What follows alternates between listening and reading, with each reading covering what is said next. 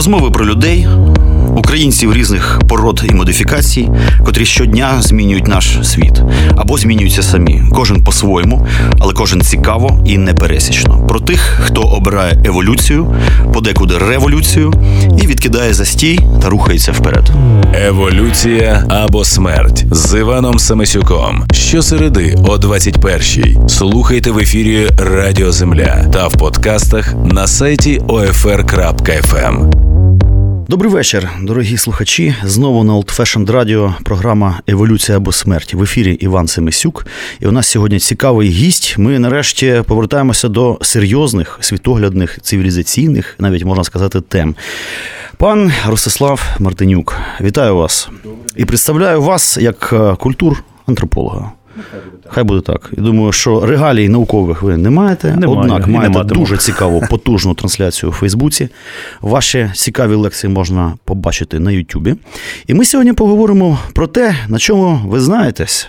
Попробуємо зробити деконструкцію такого явища, як русський чоловік. Опять русский Опять человек. русський чоловік. Річ у тім, що е, ці ці лекції були записані давно. Мені здається, вам не вистачає якоїсь нової хвилі, тому що справа свята, нам треба розуміти, з ким ми маємо справу, що це за така прикольна е, конструкція на нас, так би мовити, впала з неба раптом знову, як завжди. І от перше питання у мене інакше, тому що у нас є така невеличка рубрика Внутрішній конотоп називається. Люблю Зазвичай хтось всі звідкись приїхали. Киян уже мало, це порода така вибита, як мамонти. Відповідно, е, ви ж приїхали звідкись Я приїхав 98-го року і 98-го. ночував ще на матрацику на Троєщині. з міста Суми. З міста Суми, але це місто, ну скажімо так, моїй біографії для мартинюків, для носинків по мамі, воно є випадковим. От, хоча я люблю, шаную. Мені подобається, що до того так, ну, до руського міра 40 км. Це гріє, бо ти розумієш, що можеш прокинутися на вулиці, стоять русські танки, наприклад.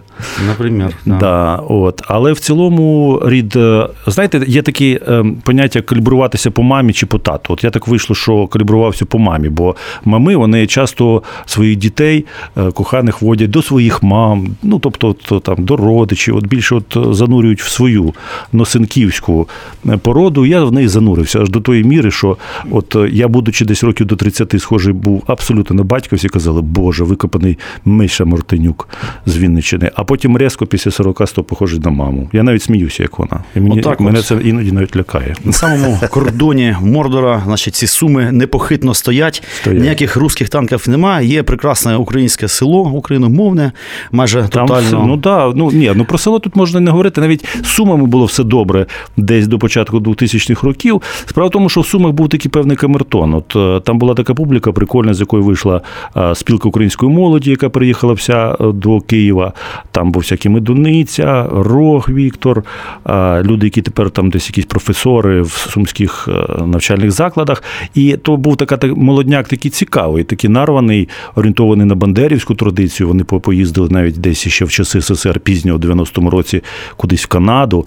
От, і, в принципі, там задавали тон. І це, я скажу, виставляло. Це ну, виставляло якийсь такий от е, камертончик для всього міста. Місто собі хорошо так заговорило. Простою українською мовою, те, що називають вороги суржиком. От. А зараз ситуація трошки інша. Ну от суми, ви розумієте, якби то не було. А, у нас є такий батом, такий от Харків. Раніше це була Харківська губернія. От, і відповідно е, всього е, виплескувалося все, що таке от кондове, московське, воно йшло. Тим більше це якась там столиця окупаційної е, території УССР. Плюс нам завжди комуняки ставили таких специфічних начальників суми, так трошечки модеруючи ситуацію в- в сумах, що вони такі мають обвалитися кудись в Новоросію, от кудись на південь. А от тепер, я коли дивлюся путінські, ну умовні путінські карти, от що ми будемо забирати у Хохлова, що ми йому ставимо, то дивлюся, а чому ж він все-таки кордон, от по цьому забіранню, зробив за Охтиркою і Тростянцем? Тобто, все, що, скажімо, 100 км на північ, це я забираю, а вже 120 кілометрів там, де Тростянець, Охтирка, Лебедин і Краснопілля, то я вже не забираю. яка ж прагматика в цьому є, мабуть? Є, певно, що Цікаво, Ну а та, що, в принципі, ну, якщо вже залазити на територію руського міра. Вони надзвичайно чутливі до е, того, що називається саморепрезентація.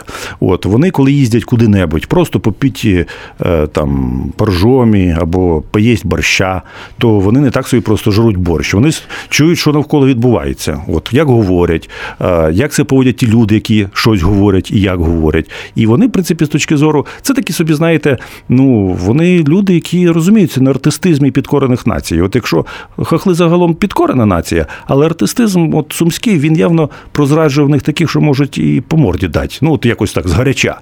А Харків уже як-то зовсім комфортно, як в Воронежі. Тобто можна сказати, що значить, похмура харківська тінь нависає над сумами страшно, як гіма, як говерла. Але в якомусь речі, смислі. Хочу сказати, що в принципі я не знаю, хто автор цієї ідеї, але е, Суми і е, Харків були якось дезінтегровані абсолютно хреновішою дорогою Суми Харків. Оця траса не існує, от реально. А існують от куди-небудь на Київ.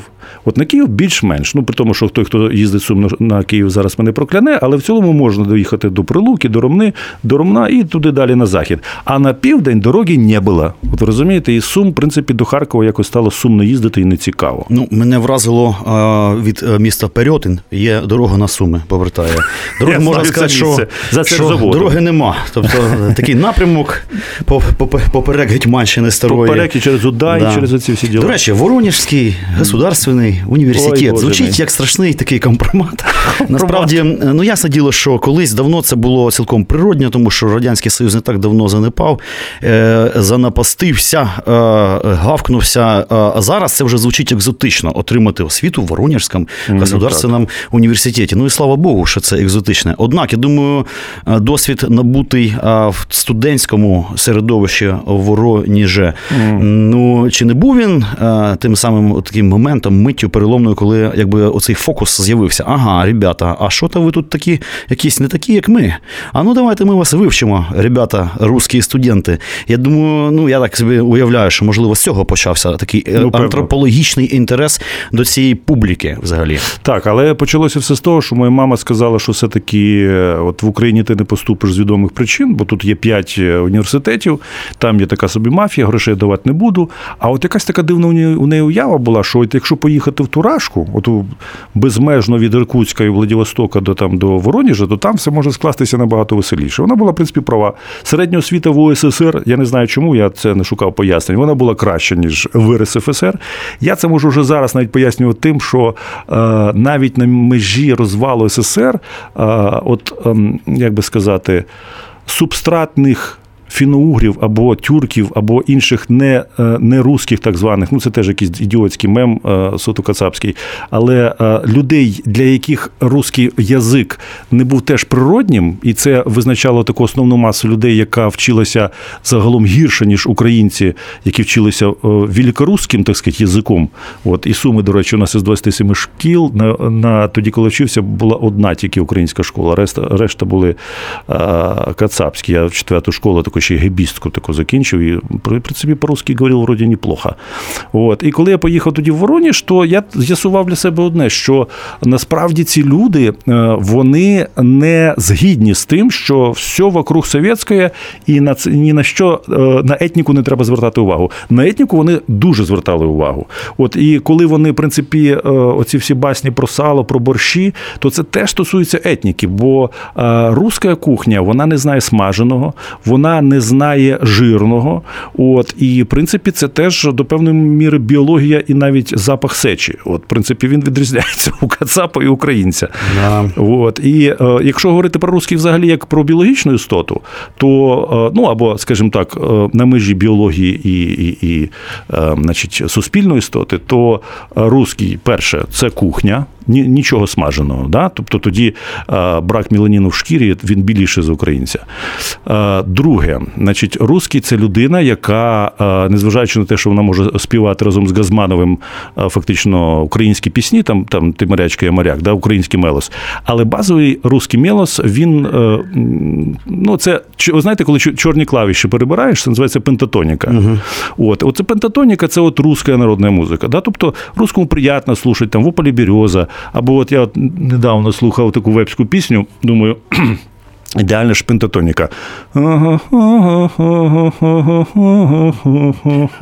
Ну, це пентатоніка. Ні одної тобі білої клавішки. І сидить собі бабка якась в Вологодській губернії наярює по цих чорних клавішах, то це русський чоловік. О, це друге. Третє дуже важливо, о, значить, у русських. Русські, е, в принципі, у них низький поріг страху. І що це, я думаю, пояснюється тим, що все-таки народ мисливський, народ, в принципі, ну, як скажемо, території великі, і щоб покушати, треба було кота завалити валіть. От, І, в принципі, рільнича е, традиція, вона, ну, в принципі, не не, не розвинута. Ну і ще є е, низка інших е, ознак руського. В принципі, зараз е, ми будемо про це говорити. Але це, якщо бути всередині них, ти розумієш, що е, це люди, які користуються своїми. Зовнішніми рисами, які мало чим відрізняються. Ну, в Києві, як ти от скажеш, ти знайдеш руського в Києві? Чувак, підійди сюди, ти русський. Ти можеш так сказати? Ну, звичайно, що ні. Якщо людина не геть якийсь блондін а, такого біломорського типу, а, так що то таке, ну плюс є ж ще мішані сім'ї і так далі, тому подібне. Ну так. Очевидь. Але але от по тобі я можу чітко сказати, що це справді русского нічого у тебе нет. От як ти на Чорт його зна. Зараз ми про це поговоримо, пане Ростиславе. Зробимо зараз невеличку музичну паузу і послухаємо. Що ж ми послухаємо? А це я слухав на початку 2000-х така команда київська, по-моєму, Вомбат. Ну так просто коли нічого було робити, і ставив в машині. Ну що ж, в ефірі Вомбат. Шоу Івана Семисюка.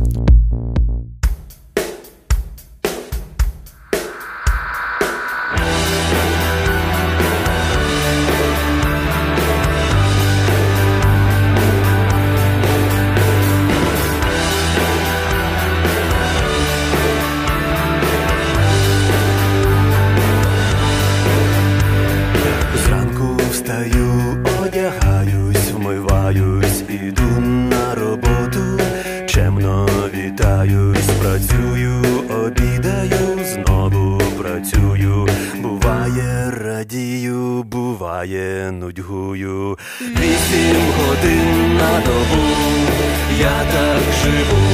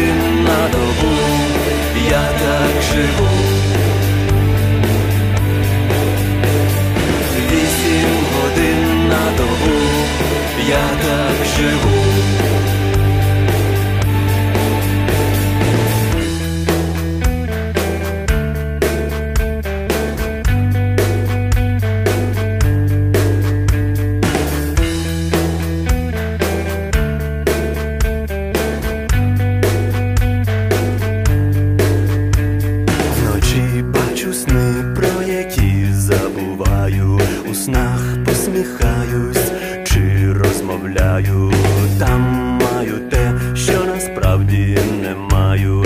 Буває, знаходжу, буває, втрачаю вісім годин на добу, я так живу. Вісім годин на добу, я так живу.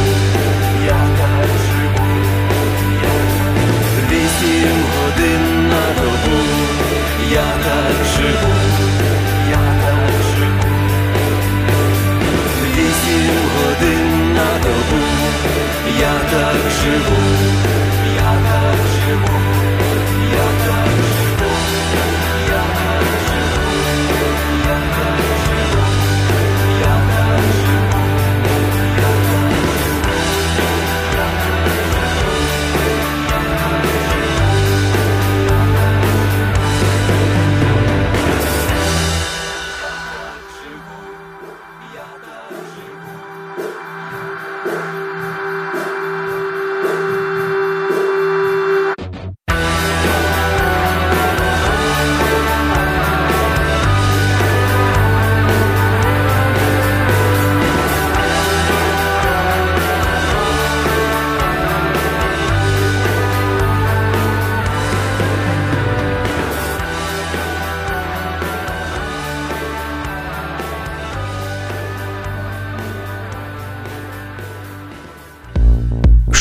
Івана Семисюка. Знову на хвилях Old Fashioned Radio, програма Еволюція або смерть в ефірі. І наш гість Ростислав Мартинюк. Культурантрополог, завзята людина, значить, лютує в ефірі. Ми говоримо чесно, відверто про головне і наболіле. Так от, ми спробуємо зрозуміти, що таке русський чоловік. І в мене є парочку контраргументів для драматургії. Так, так, так. Наприклад, е, і в мене такі друзі є, то багато кого. Наприклад, е, ну, правда, це рідкісне явище, коли е, приїжджає людина з Москви, а, скажімо, всі родичі в Підмосков'ї. Вона абсолютно цілком приймає українську парадигму, за 5-6 років вивчає ідеальну українську мову. Такі приклади є.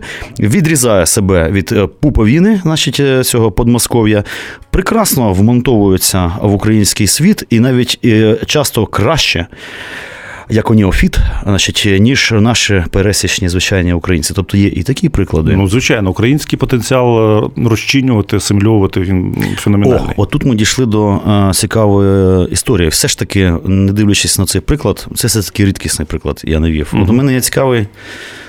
Значить, такий сімейний приклад. Річ у тім, що ясно, що я українець, це понятно, але відсотків на 50, може трошки більше. У мене був прадід поляк, е, католик е, з центральної України, село. Значить, е, абсолютно українізована людина, вся їхня польська родина була Це українізована. правобережна Україна. Так, так, це пів, пів, південна Київщина.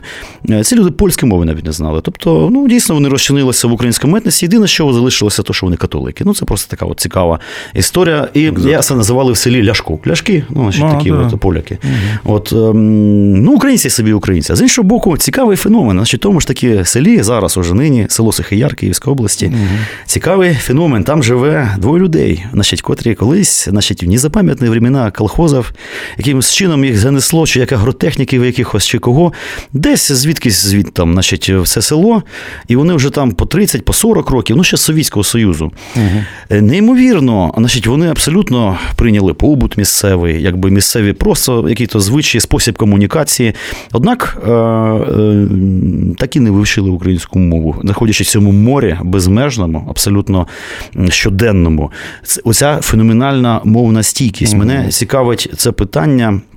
Взагалі, я думаю, що, мабуть, не тільки ж у, у них а, а, таке явище, можливо, це взагалі характерно для якихось імперських націй. Скажімо, можливо, існують такі супермовності, які якісь англофони, чи ще хто. Чи це е, ну, от, таке специфічне, специфічне. Е, Ну, от московицьке явище. Ну, московицьке явище, дивіться, от, в принципі, е, редуковані голосні це, в принципі, унікальна штука. З, якщо ти виріс, розгварює, е, ковтаючи молоко, то тобі ну, важко буде потім е, довготу українську голосних, наприклад, відтворювати так, як тобі хочеться. Це Тобто певний дискомфорт. фонетично дійсно складно. Ми про це, до речі, складно. говорили з паном Георгієм Стурово. Нещодавно була передача. Він е, кримчанин, причому е, корінний, е, то, що Да. називається дочь офіцера. Да. Значить, справжній, з прадіда там ще так далі. Він каже: ти знаєш, дійсно, я зараз окремо вчу українську мову з, ну, з нуля, тому що це вам здається, що тут непонятного. Е, Чувак каже, якщо ти просто не в контексті, ти сприймаєш як словацьку якусь чи іноземну. І каже, дійсно, оцей феномен рускоязичної челюсті, от ви ржоті, а насправді нічого смішного в цьому немає. Дуже тяжко. А саме фонетична оця вся історія дається дійсно непросто. Ну, от е, найпростіше, плюс спосіб висловлюватися. Наприклад, русський дуже любить дієпричасні звороти. Да? От е, розвиваючіся, алеючі, е, склоняючіся і так далі. І це, до речі, теж пов'язано з фіно-угорськими мовами, бо у них табуйовані іменники. Багато іменників практично табуйовані. Не можна назвати ведмедя ведмедем, там, Івана Іваном і там, не знаю кого, там ще там, машину машиною. Да? І вони придумують, умовно кажучи, якісь речі, які б їх пояснювали. От машина їдущая, Іван розговарюючий. Да? От, а там ще якісь речі. От вони, у них безкінечний набір оцих от порівнянь, і це е, перетворюється в якусь таку горизонтальну систему, коли вони е, ну, от дивляться на це зовсім по-іншому. І тут ти приходиш в українську мову, е, і, до речі, зараз втретє в своєму житті вчу англійську і розумію, що англійська українська, а вона, в принципі, якщо б українська не була дотична до московської мови, то це фактично було б е, спосіб висловлення однаковий. Тобто максимально просто вперед іменники чітко. Вперед, що ти хочеш сказати? Хто, де, коли? Ці люди так не висловлюються. У мене, наприклад, син закінчив журналістику і вчора написав сюжетик. От, і я почитав і думаю, ну блін, ну ж русський же ж новояз, де у нього це взялося? Людина, яка не чула русского язика, я заблокував йому русский язик всякими жартами, причинами е, там е, дяді самих е, лучших правил, коли не в шутки занімок. І він, просто як сприймає, як тільки він починає говорити по-українськи, його прибиває по-русски, він прибиває на ха-ха, тому він не говорить. Але все одно спадкував оці, от, в принципі, новоязики, оці всі безкінечно розворачуючіся, от е, незрозумілі для індоєвропейця, якщо хочете, вже такими категоріями е, речі. Це, от, в принципі, справді конфлікт. Бо е, русський організований, його голова організована як носія фіно-угорської таблиці множення. От, і тут він приходить в український світ, який найсхіднішим, таким не, е, не помараним фіно-угорськими якимись слідами. І тут він стикається з тим, що треба перебудовувати взагалі те, як ти думаєш, як ти висловлюєшся. Власне, в цьому проблема. Хоча я їх би не виправдовував, тому що мені здається, що е, е, вони все-таки е, русські е, сприймають свою мову як знак е, ну, певної такої приналежності до ордену якогось, да, до, до привілеїв, до того, що ти, коли слышиш, як говорять по-русски в Києві, ти розумієш, що этот отец, он не садил картошку, а садил кого-то другого из тех, которые садили картошку Ясно. на улице Владимирской, поэтому он лишний раз он не будет вот, на мене наїжджати. І це, цю психологію нікуди не дінеш, тому що, в принципі, в місті зійшлися люди, яких саджали, і ті, е, ну, і нащадки тих, хто саджав. Це при тому, що не розпалюючи якоїсь такої штучної ворожнечі, можна говорити, що мова слугує певним сигналом того, що е, ти володів е, чимось, і ти не просто так від цих клейнодів, навіть якщо вони заляпані якоюсь кров'ю, то ти не Ну, відмовишся. а це не перегукується часом з таким поняттям, як станове суспільство. Чи є в цьому якась становість, наприклад? Ну, я не знаю, як, чи це щось інше. І взагалі питання таке: чи це взагалі явище ну, якби штучне чи природнє? Тобто, це воно сконструйовано е, державним демоном московським, е, чи це оцей демон сконструйований, якби народжений знизу, з цих нетрів, цих от. е, Ні, становість це прекрасно. Я за становість і навіть е, зразка Російської імперії, принаймні для двох губерній, унікальних для всієї цієї імперіюшки, от Полтавської Чернігівської, де було 2 мільйони абсолютно унікального народу, які були називалися становими козаками. От я можу розказати, які вони мали привілеї. Привілеї, які не мали поруч з ними стан селянський, поруч з ними стан купецький, поруч з ними стан священичий, і поруч з ними стан дворянський. От і козаки посередині. Колишня дрібна шляхта, так? Так, от козаки це в принципі ходачкова шляхта правобережна. От, от, так от козаки. От мій прадід Грицько козак, Грицько Носенко, він був собі в Куфайці, е, пас корову, але він був статус у нього козака, і він мав наступні привілеї: приватна власність на землю. Ого. Потім у нього така була цікава е, такі привілеї, як е, на винокуріння. Тобто він міг гнати горілку, але не мав права її в роздрі продавати. Але це 2 мільйона людей на секундочку, як кажуть кацапи в Полтавській і Чернігівській губернії право на, на е, те, щоб ти просто в свій бюджет клав е, дзвінку монету через горілку. Третє, е, внутрішня фіскальна служба. В, села на Полтавській Чернігівській губернії Козаччині не заходив ніякий пристав податковий, бо в, своя система оподаткування. Фіскальні функції виконували самі козаки, причому на основі ротації. Кожен козак, який жив в селі Голінка Голінської волості Конотопського повіту, він рано чи пізно ставав податковим інспектором, хоча б раз в житті, а насправді набагато більше.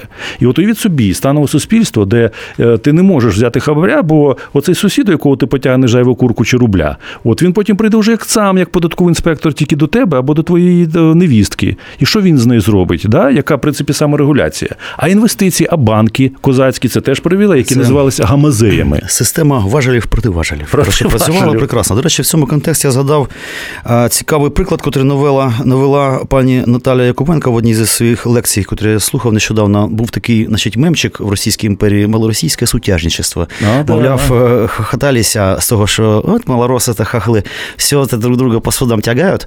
От эта вся історія. І, мол, що це вони? Ну, типа, жадні, жлоби і так Да, далі. да, да, А, да, сутя- сутяги. Ну, цікава історія, що насправді це так їм здавалося, а насправді це просто інший спосіб вирішування е, питань через інституції, а не через мордобой, махач і без, без хабарів, і Да. що називається смазать. Да. Дійсно, хотілося вирішувати все. Чотенько, значить, в контексті якби, старих магдебурзьких традицій. Литовського І, права. Литовського права. І е, дійсно, що ми, до речі, поговоримо після музичної паузи. Дуже хотілося б зачепити оцей досвід Речі Посполитої. Мені здається, що навіть досі він є вирішальним для нас, і він нас зараз рятує. Ну, мені так здається. А зараз у нас музична пауза, і ми послухаємо щось таке прикольненьке. Що це буде? Ну, То, що мені нравиться. А що вам подобається? Мені нравиться одна група, яка називається, господи, дай Боже Латекс пам'яті. Фауна. Латекс Фауна. Да. Оце б її послухати. Прекрасно. Латекс фауна в ефірі.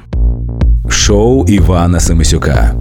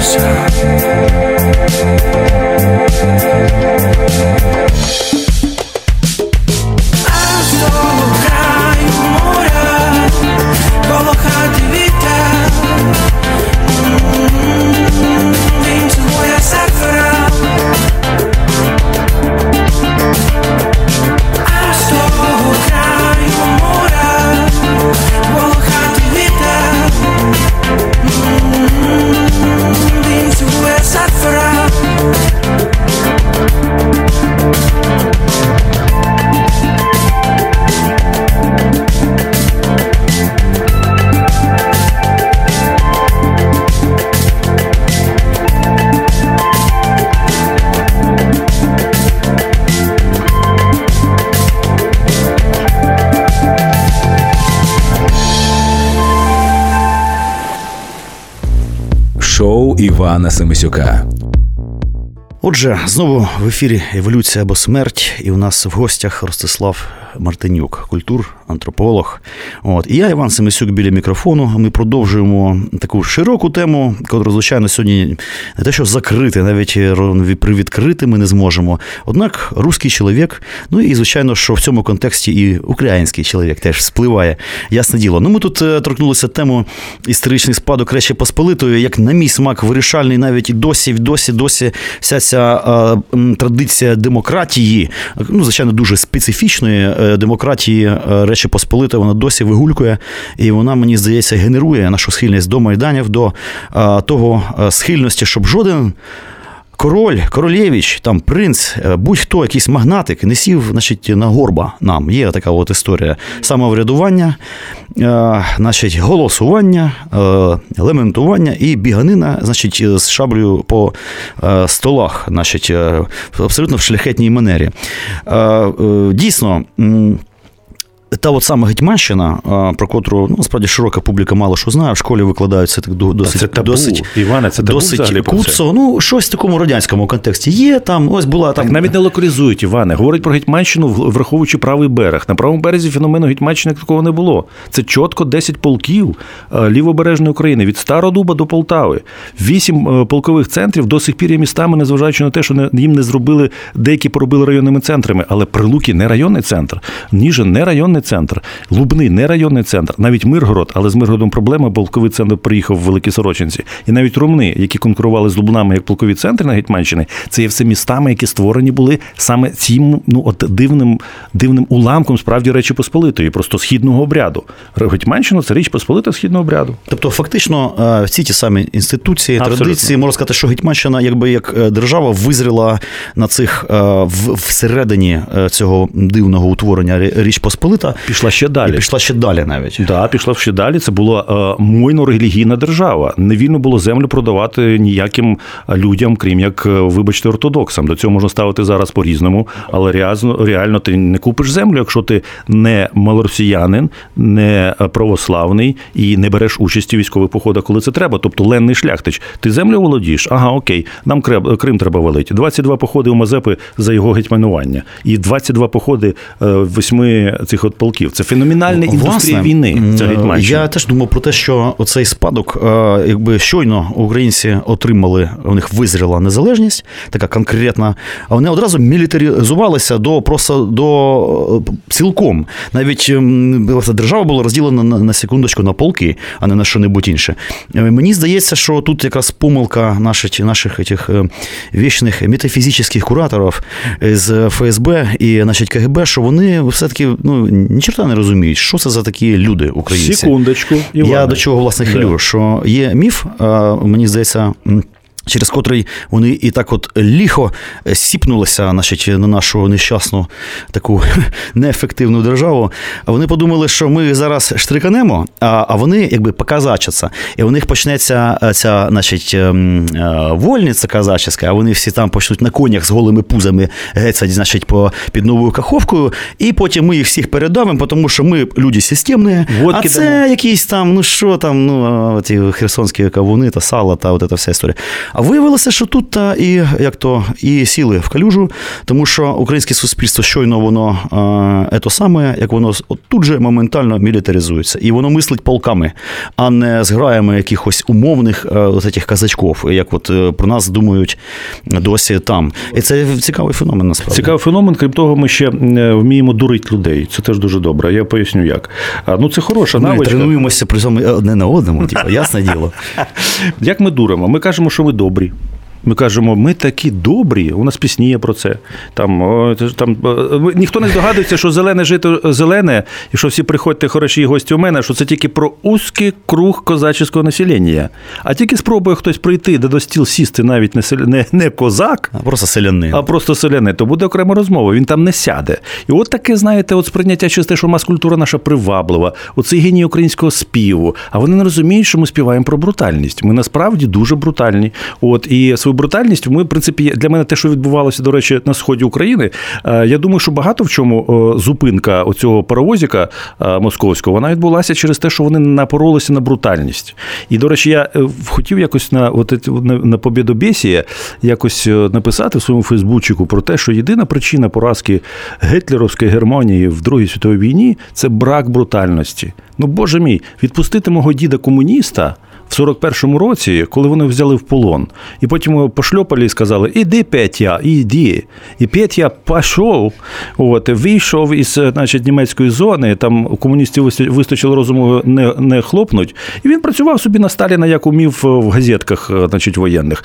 А якби вони робили так, як е, ну, НКВД, ну от слухайте, коли диви- береш в архівах, дивишся на, на цих справи людей, які вони забирали з Німеччини, так це ж романи може писати. Це такий Віктор Гюго, це там, блін, Жорзанди. Вони все виписували, яка просіювання е, людського матеріалу, як вони це все підходили до цього. Вони не легковажили жодними дрібничками, жодним там кирпатим селянином, який опинився в Мюнхені на якомусь заводі.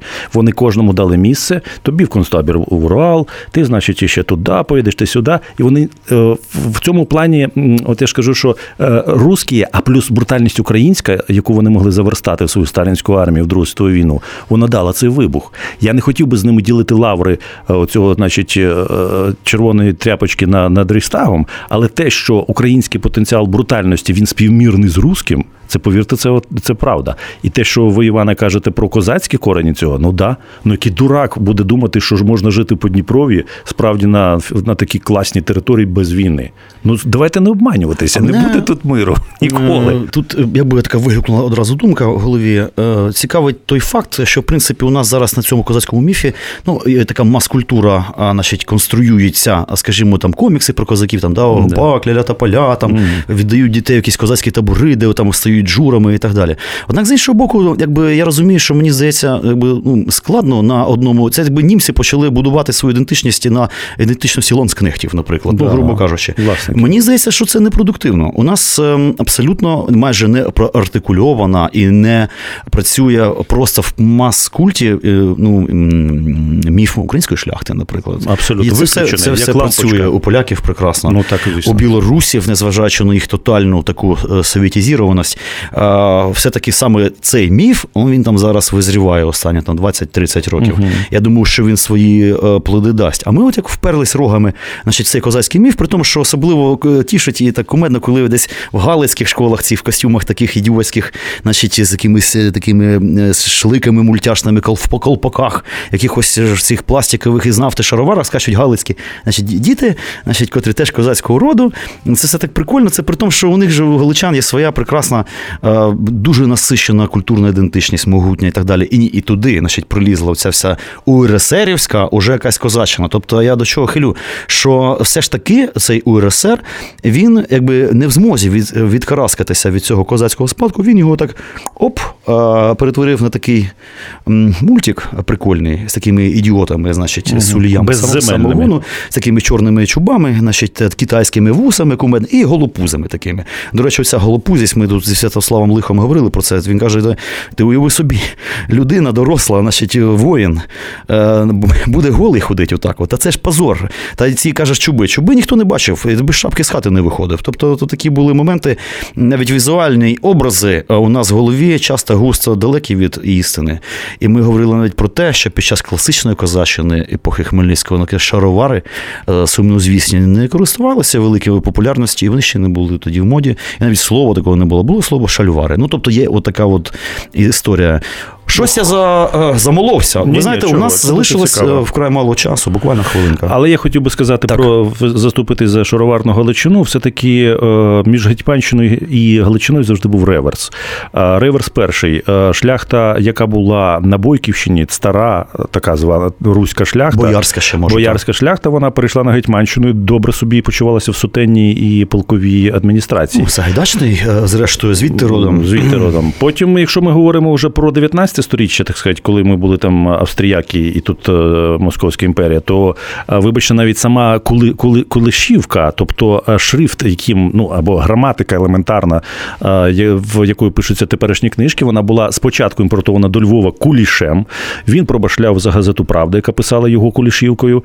Вони, в принципі, там це адаптувала, тобто гетьманська оця от публіка адаптувала в у себе ну, на Галичині е, свої культурницькі проекти, і потім це знов таки реверсом повернулося е, назад, ну принаймні вже на велику Україну. Тому тут я б не сказав, що можна сказати до певної міри, що шляхетський, е, якраз шляхе- шляхетська ідентичність самого козацтва, не от така етнографічна, а шляхетська, вона теж туди прийшла саме як шляхетська, бо козак це передусім людина, яка вільно володіє зброєю, вогнепальною і холодною, з кровотоком. Пане Ростиславе, готуйтеся до другого ефіру. Хорошо. Да, тому що Я бачу, ми тут таке море підняли. Просто Марі... Маріанська западина. А, ну що ж, я вам дякую, що ви були у нас в гостях, і у нас остання музична пауза. Так, як е, що ми послухаємо зараз? А ми послухаємо, до речі, кому вниз і таку річ, як хустина, хустиночку, мережа нашита. Це дуже цікаво на нашій Чернігівщині, Полтавщині. Ще в совєтські часи в армії проводжали, давали хустинки от сюди, от е, хлопа, хлопакам. І що вони робили з цією хустинкою? Ми послухаємо зараз у Шевченка. Чудо, дякую. Шоу Івана Семисюка.